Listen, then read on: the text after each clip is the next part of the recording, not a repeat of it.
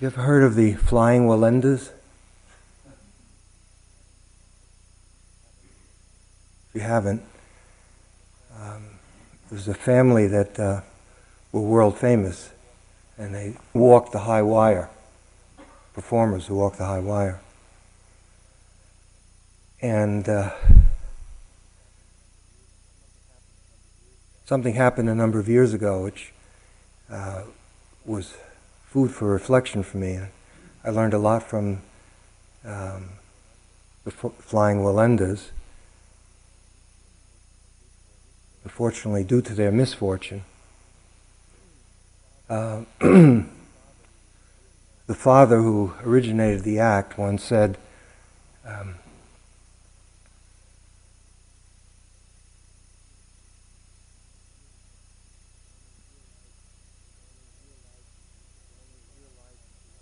real life is only when I'm on the high wire. All the rest is just sitting around and waiting. That in itself is something to reflect on. But then some years later, uh, I don't know if any of you saw it, I was watching TV. This was quite a few years ago. And they, they were being filmed. Uh, he was, uh, from somewhere in Latin America uh, and it was a tremendous wind was going on, and he was advised not to uh, to walk the high wire. That it was too powerful. The wind was too powerful, and he didn't take their advice. So he walked the high wire and was blown to his death. Um, what does that have to do with taking care of your room, cleaning up your room, accepting whatever yogi job you're given? Smilingly. Uh, what I, the reflection that came out of that for me some years ago, and uh, from time to time it appears, I haven't thought of it in many years,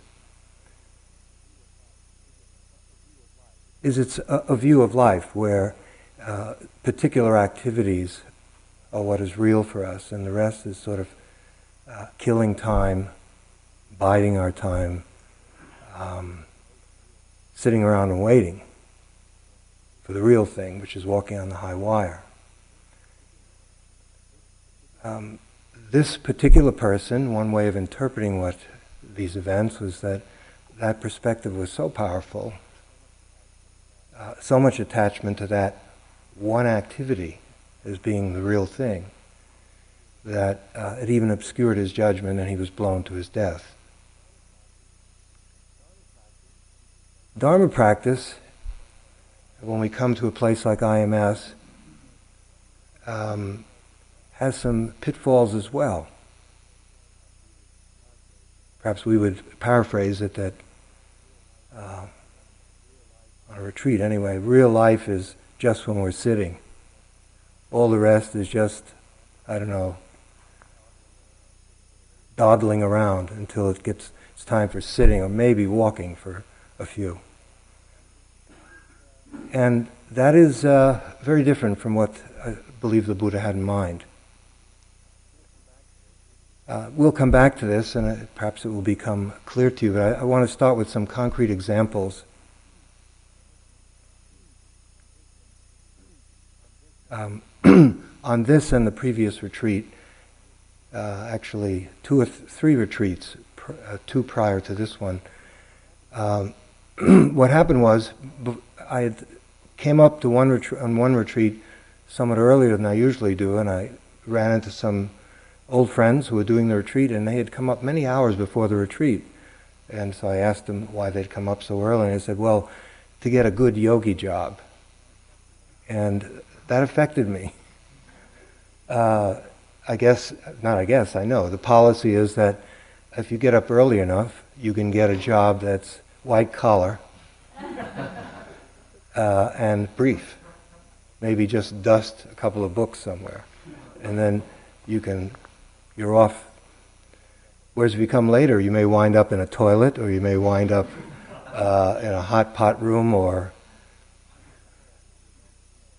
cleaning dishes, or who knows what. It's all, of course, relative to what your likes and dislikes are.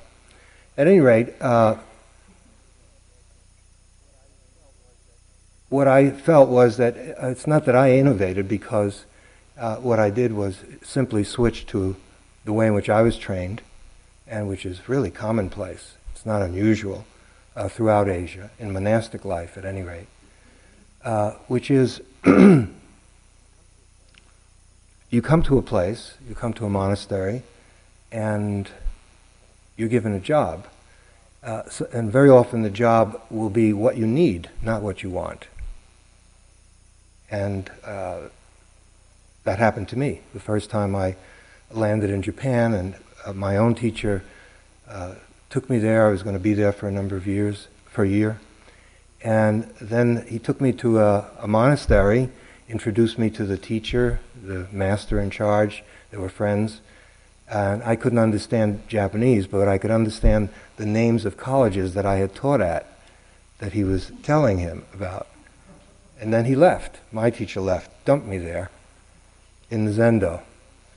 Uh, and then uh, there was some laughter among the monks, and I was cleaning toilets. college professor, very good, toilets. I was a college professor. Um, not that I loved it, and not that I expect that uh, you're going to, from here on in, just can't wait to come up to IMS because maybe you'll be fortunate enough to get toilets or the pots uh, so that you can really learn, really dig out some of your deep seated conditioning of likes and dislikes, which is what brought you here. That's part of why we're suffering so much. Do you want to fall off that high wire? For God's sakes. Okay, so no one likes to get a job that they don't want, including me. Uh, and during this retreat, there, from what I gather, four or five people were uh, rather disturbed and bothered by the jobs that they were given. It's you know, it's just you come and what, unless there's a medical reason, whatever is next, that's the job you get. Um, and I think probably there are more who didn't say anything, and I know from the past that's usually true. And I f- feel a little bit of an explanation is due to you. That it isn't uh, an attempt to be cruel or to make your life miserable. Uh, it's actually just part of why we're here, which is to learn. It's not a health spa. Actually, some years ago, a, uh, a Russian woman wandered in. She from the old uh, Soviet Union. I saw her, a woman wandering around lost on the first day and a half, looking, and finally, I went up to her and uh, said, oh, What's the problem? She said, I don't understand what those people are doing in the hall. She had never seen any meditation. Said, I like the vegetarian food, and I like the woods, and I like the treatment here. People are so friendly, but no one talks. And I said, Well, where do you think you are? I said, Isn't this a health spa? Her name was Olga. Uh, This is not a health spa. The food is delicious. The health, the air is better than Cambridge, and the woods are beautiful, and we are treated very nicely here, except maybe in terms of jobs. Um, this is a place to die. Did you know that? It's a place to come to die. That's what the meditation hall is. It's to die to the ego. It's to die to that self-centered quality uh, that is causing so much suffering for us and for anyone else in our life. Okay, so you take something like a job or your room, why blow that up? And I'm not saying that is the most important thing. Uh, but it's an opportunity to learn. Uh, and what in, in Asia, the way it was done is actually, if you have more time, there's even better way of doing it. Is you rotate through jobs. So that, for example, when I was at this particular uh, Zen monastery, uh, I was cleaning toilets for some time, and that was changed uh, so I've forgotten a few of it, but finally then I was cleaning the meditation hall. I loved that. I didn't really like cleaning toilets, but you practice with it. You see what it brings up. Revulsion, uh, annoyance, uh, pride, who knows what, whatever it does for you. And it starts to go away. It's, when you look at it, it's a concept, cleaning toilets. By the way, if you look at, read the latest tricycle, there's apparently a Japanese group, that's their practice they just go around uh, on their own time, free time, when they have uh, vacation or something, and they just No, it's quite serious. The whole article on it, photographs and everything, and I was impressed. and they just clean toilets for elderly people, institutions, uh, public places, whoever will have them. They just clean up, and they're spotless. They really clean those toilets. And it's a spiritual practice for them. Um, so the explanation is uh, that by doing this, after all, for the most part, it's about a half an hour a day, whatever the job is, if the luck of the draw is not so good. And uh, it brings up resentment that you're sweating away and somebody else is walking the loop because they just finished their job in two seconds. Good. It's not that we're not trying to breed resentment, but uh, first of all, the work here has to get done. And the main work here is flushing out self centeredness, learning how to see and understand it, and uh, take the power out of it so that we suffer less and less. And so that's, this, that's the, the only reason for it.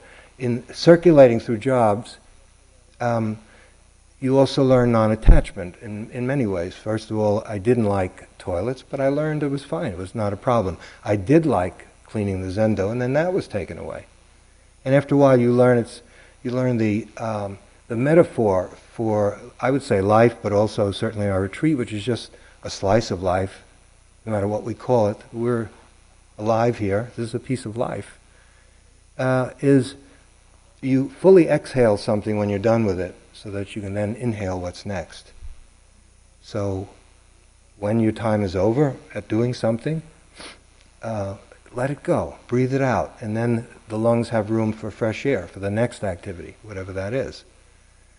And so, if we could do it, uh, even better would be as if we could rotate through and we could all have opportunities to do different jobs, some of which we love, some of which we hate, some of most of which would be neither, you know, just in, in between. And a certain freedom comes out of that. You start to uh, see uh, your reactive tendencies, you start to see what you're holding on to if you're willing to inquire and investigate, you start to see what uh, the resistance is about, what resentment is about, what is it we're protecting, etc. So that's part of it. Let me put that in a, a larger context in terms of a view of practice. I personally do not want to wind up like the flying Wallendas. I don't know about you. Practice can wind up being like that if you fixate on the formal sitting or all formal practice or even retreats and think that that's practice. Often in retreats, in interviews, people come up and say, I haven't had much time to practice this week. They mean they haven't had much time to do sitting practice. It's a misunderstanding. And the equation is that sitting is the real thing. Now, as extraordinary as it is, and those of you, of you who've been practicing for a while, you know that we don't come here and uh, give up so many of our comforts because we're just stupid or masochistic. Uh, there's a good reason for the hard work that we do here, and it's not always pleasant. It's not fun waiting on lines for the shower and uh, perhaps getting the wrong job or whatever it is. Um, if you're going to compare being here with your life back home, you're going to suffer if you do and you're willing to learn from it, then there's wisdom. And what I would like to uh, talk a bit about uh, this evening and a few other evenings is living wisdom. Wisdom should, is something that's to be lived. It's not Socrates said, the Buddha said, Jesus said, Thich Nhat Hanh said, whoever. I mean, that's all useful too. But uh, living wisdom is it's not even the suttas, the, the um, magnificent teachings of the Buddha. Uh, those have to be transferred, in essence, to our lives.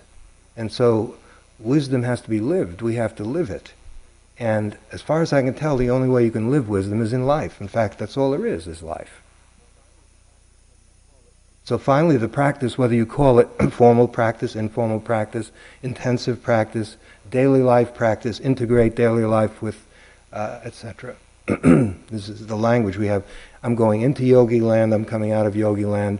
Those are all fabrications of the mind. There's only one life, and this daily life is all there is. That's all we ever have. even on a retreat, there's lots of daily life here.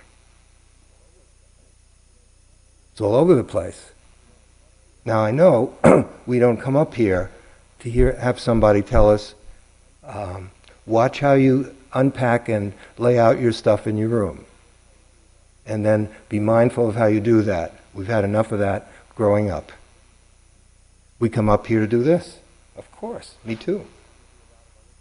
But have you noticed that we do a lot of other things as well? Well, what is that? Is that just sitting around and waiting for the real thing when we come into the hall?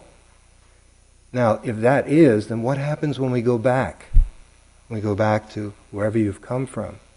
We have a practice that is skewed. And I don't think that that's correct practice, personally. What we need is a seamless practice uh, where sitting is precious, of course, an intensive practice, opportunities to come to places like this and to have the protection of silence and uh, all that uh, makes this a unique thing for us to do. When we're here to do it, of course, 100%, give ourselves over to it. And when we go home, exhale IMS. Now, this kind of talk usually happens at the end of a retreat, so why am I doing it on the first day. I think you'll see why in a moment. Because you can uh, develop attitudes on a retreat that uh, facilitate your whole life, or, or, living your whole life, or practicing uh, living wisdom in your whole life, and you can develop attitudes which are, uh, in a subtle way, dysfunctional, that set you up to get hurt or to uh, create a fragmented existence. And then you're always trying to integrate this with that. If we do the practice with the right attitude, there's nothing to integrate. Because we're not cutting life up into these pieces that are uh, so sealed off from each other, and then we have to stitch them back together again. We don't do that in the first place. So if the attitude is to wholeheartedly give yourself over to what life asks of you in a given moment, if it's sitting in the hall, then of course then let's really do our sitting practice.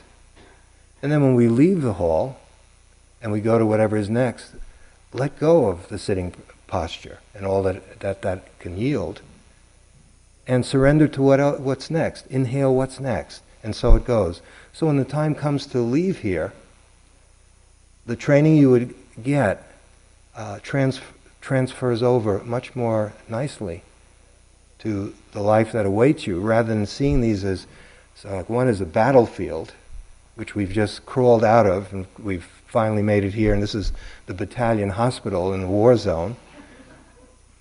And uh, some of us get to live here all the time, but most of us don't. You have to go back into combat. And, uh, and our job is to kind of help you basically fix yourself up a little bit and then at some point the retreat will end and then you're back out there. Uh, we had a, at Cambridge some years ago uh, a fellow, very devoted practitioner who had done at that point eight or nine three month retreats and all kinds of, a very sincere practitioner. And he lived at the Cambridge Insight Meditation Center and everything was fine, nice guy uh, and I was the resident teacher, and suddenly there was a bit of an aroma coming out of his room. I, you know, thought it was just that day, maybe he was eating something, and it didn't go away. And finally, one day I just opened the door. It was a pigsty, just everything thrown up, chaotic, uh, clothes all over the place, uh, and I had to talk to him. And his attitude was, that was none of my business. What he did in the meditation hall was the practice sitting and the walking. What he did in his own room was his business. And he said he'd been doing that for years at different meditation centers. Um, I don't think so. I think that is practice. Uh, to it's not to be a disciplinarian. It's to it's wrong understanding. Uh, and if you really are sincere about trying to uh, learn what Dharma is, and you see something as glaring as that, it should have been taken care of by his parents, obviously, but it wasn't. Uh, that is something going on in the person's life. And so it came to look, either you decide to uh, use your room as a practice or you have to move out. And fortunately, he was willing to. And it's, that's why I'm suggesting you take a look at your room, see how you do it. Uh, no one's going to check on you. Uh, we don't have any cameras, hidden cameras, or uh, people wired or anything like that. You know, it's your life. Even those of you who, let's say, you've subverted the system and you've gotten out of some job and you feel good, I don't have to do that job. You think, it, do you think I care? It's your life. In other words, you have uh, just nine days here, uh, a rare opportunity to really uh, learn in a very intense way, in a very rich way. Uh, learning isn't just getting peaceful. Just breathe in, in, out, in, out, in, out, get peaceful, and then try to get back to that place as much as you can and as avoid, avoid as much in life that will wreck that peace as you can. The training of Vipassana meditation is designed, this is not something I've made up, it's designed to help us face the challenges of life, the tasks of life, the situations of life, as well as the deepest project that there is, at least from the point of view of the Buddhist teaching, which is liberation, which is coming to the unconditioned. Uh, they're not separate from each other, and if you practice in a certain way, they're identical. There's no difference whatsoever. So I hope that this encourages you to whatever your job is, um, and it's not only that, it's getting dressed, it's uh, walking from here to there, it's waiting on lines. It's all that um, sitting around waiting. The Chinese have a, a, a saying that I've always found very helpful. When you're doing something and you're divided, they call that killing life. This is in Chinese Buddhism. Uh, and when you're wholehearted in what you're doing, they call that giving life to life. Uh, if you're doing your job, and you could even do it perfectly from an external point of view, and half of you is already somewhere else, you, you're killing life. That's not what we're here to do. So, what I'm trying to suggest is that if we understand that even a retreat has a daily life, and we uh, gently but with determination uh, we'll fall asleep more than we'll be awake. We're human. We're all like that. But this is something that can be learned. But the only way you have you can learn it is you have to move in that direction. It does take a certain amount of effort. And falling down and getting up, falling down and getting up. Um, so please view it that way. When you're in the hall, and some of you perhaps want to sit a lot, great. While you're here is, of course, is a wonderful time to do this. But when you're not, uh, see if you can follow your mind. See if that, uh, if you lack conviction that everything that's other than sitting, the conviction would be that it's equally spiritual practice or Dharma practice. I think we don't have that conviction. That's been my observation over the years. Even those of us like myself who put out the words we finally, what we really value is the sitting. And how could we not? Wherever we look, there's the Buddha sitting. He's never uh, cleaning a toilet. he had the monks do that. No, I don't know. I don't know what went on. Anyway, he deserved tonight after all he had done. Um, and to help us with this, I'd like to extend the, the significance of breath awareness. Uh, as the retreat unfolds, you'll see that uh, anapanasati, that's one of the main methods we'll be using here, uh, mindfulness with breathing, is not just to get calm, although that's, of course, an important aspect of it, and it can be used in daily life. Um, let me read you a, an exchange which is very bland, unassuming, but I have read this many, many times, and I find it um, very helpful. This comes from uh, Webu Sayadaw, a Burmese Vipassana teacher. And it's an exchange between the Sayadaw, which means teacher, and uh, yogis. Sayadaw. Don't all of you breathe in and out? Yogi. We do breathe, sir. They were more polite than Then we are, yeah. Sayadaw, when do you start breathing in and out? When we, were, when we are born, sir. Do you breathe in and out when you sit upright? Yes, sir. When you are walking? We do breathe in and out then also, sir. Do you breathe when you're eating, drinking, and working to make a living? Yes, sir. Do you breathe when you go to sleep? Yes, sir. Sayadaw, are there times when you are so busy that you have to say, sorry, I have no time to breathe now, I'm too busy? Yogi, there isn't anybody who can live without breathing, sir. Um, Anapanasati is, uh, to me, the, the brilliance of the Buddha is taking advantage of such a, an extraordinarily ordinary activity as breathing. Of course, Indian culture understood that breathing is not insignificant, to put it mildly. But at any rate, um, what this is getting at is that now we're outside of the hall. And if you recall, one way to do the walking meditation, and I'll suggest another way later on in the retreat, is to include the breathing with the walking. Uh, and you are encouraged to follow the breath, let's say, while waiting online, and it can be in the background as you're reading. Uh, the truth is, you can turn to it throughout the day, and that will help keep you in the present moment. Uh, so it's one ally, it's a friend that you can have uh, to actually uh, enable you to manifest wisdom in actual living because it helps you stay awake. Uh, the more you do it, the more natural this becomes, the more vivid the breathing becomes, and the more of a resource it is for you. If you don't do it, it's not going to get strong enough to make that much difference. So, for example, encouraging you to uh, be with the breath more often than just during the sitting, but during the walking, etc. I don't mean that you can't miss a breath. It's just uh, use it a lot, and there'll be tremendous individual differences. Some of you uh, will benefit a lot from using the breath so often. Some of you uh, may not want to use it much at all, and that's fine. The main thing is, of course, is the wakefulness, is, is to stay awake.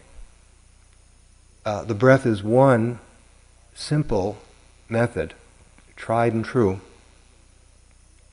that can be, that has been used to help us stay awake, and you can uh, more and more by turning it, turning to it throughout the day, and learning how to do that skillfully. Uh, you'll have something that, when you go home, it will follow you because that's one of the beauties of the breath. It's portable.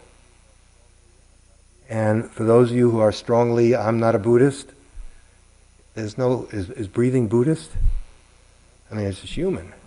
So it's a, a, method that has no cultural content like a koan or a mantra. Uh, in that sense, it's innocuous, it's just neutral. So I would encourage you little by little, and those of you who have never done this, uh, give it a try. You may find that it's helpful. Some of you will find that it isn't all that helpful. But the only way you can find that out is you have to uh, put it into action.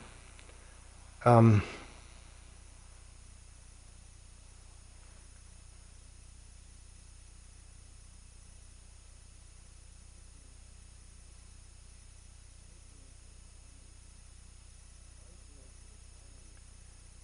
Mindfulness finally is not a method or a technique. It uh, blossoms, it ripens into a way of living. It's a way of living consciously rather than half asleep. Uh, it's a way of being more alive. It's a way of being more intimate with yourself and with everything else that uh, we call life. The breath can help you with that. And so I would encourage you to uh, experiment see if uh, mindful breathing uh, is useful for you outside of the hall, and begin to look at the ordinary situations that make up the day.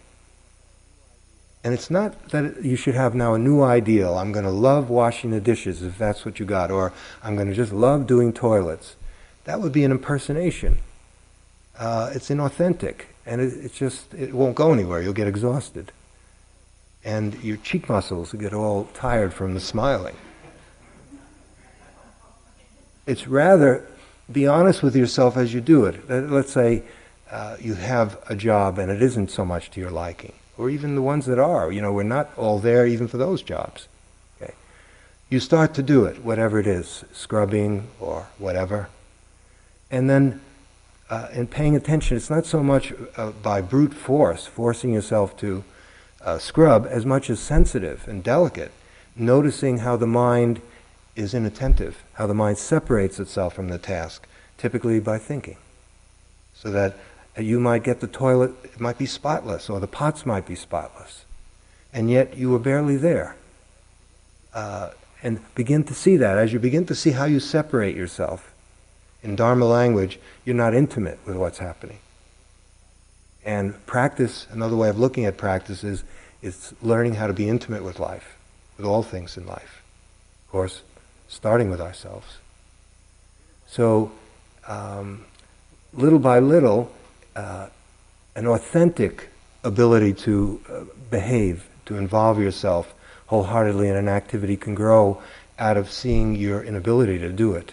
So, no one's asking anyone to be perfect here. Uh, we start exactly where we are. What is asked of all of us is are we willing to learn and to change? Okay, can we have a, a moment's silence, please?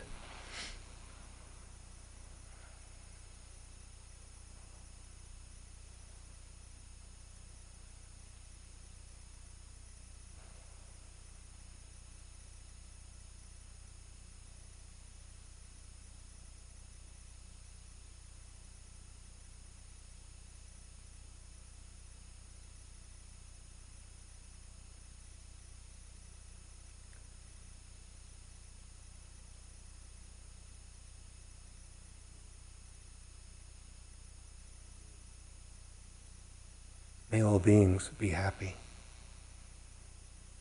May all beings be peaceful. May all beings be free from suffering.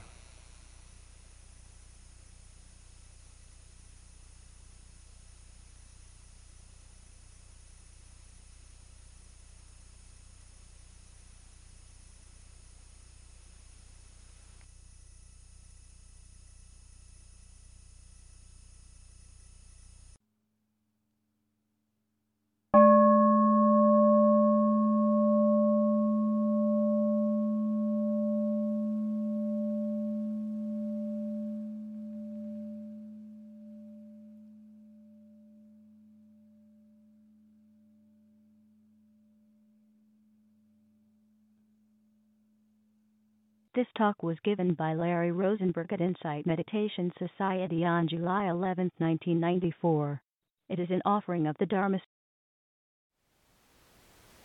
Thank you for listening.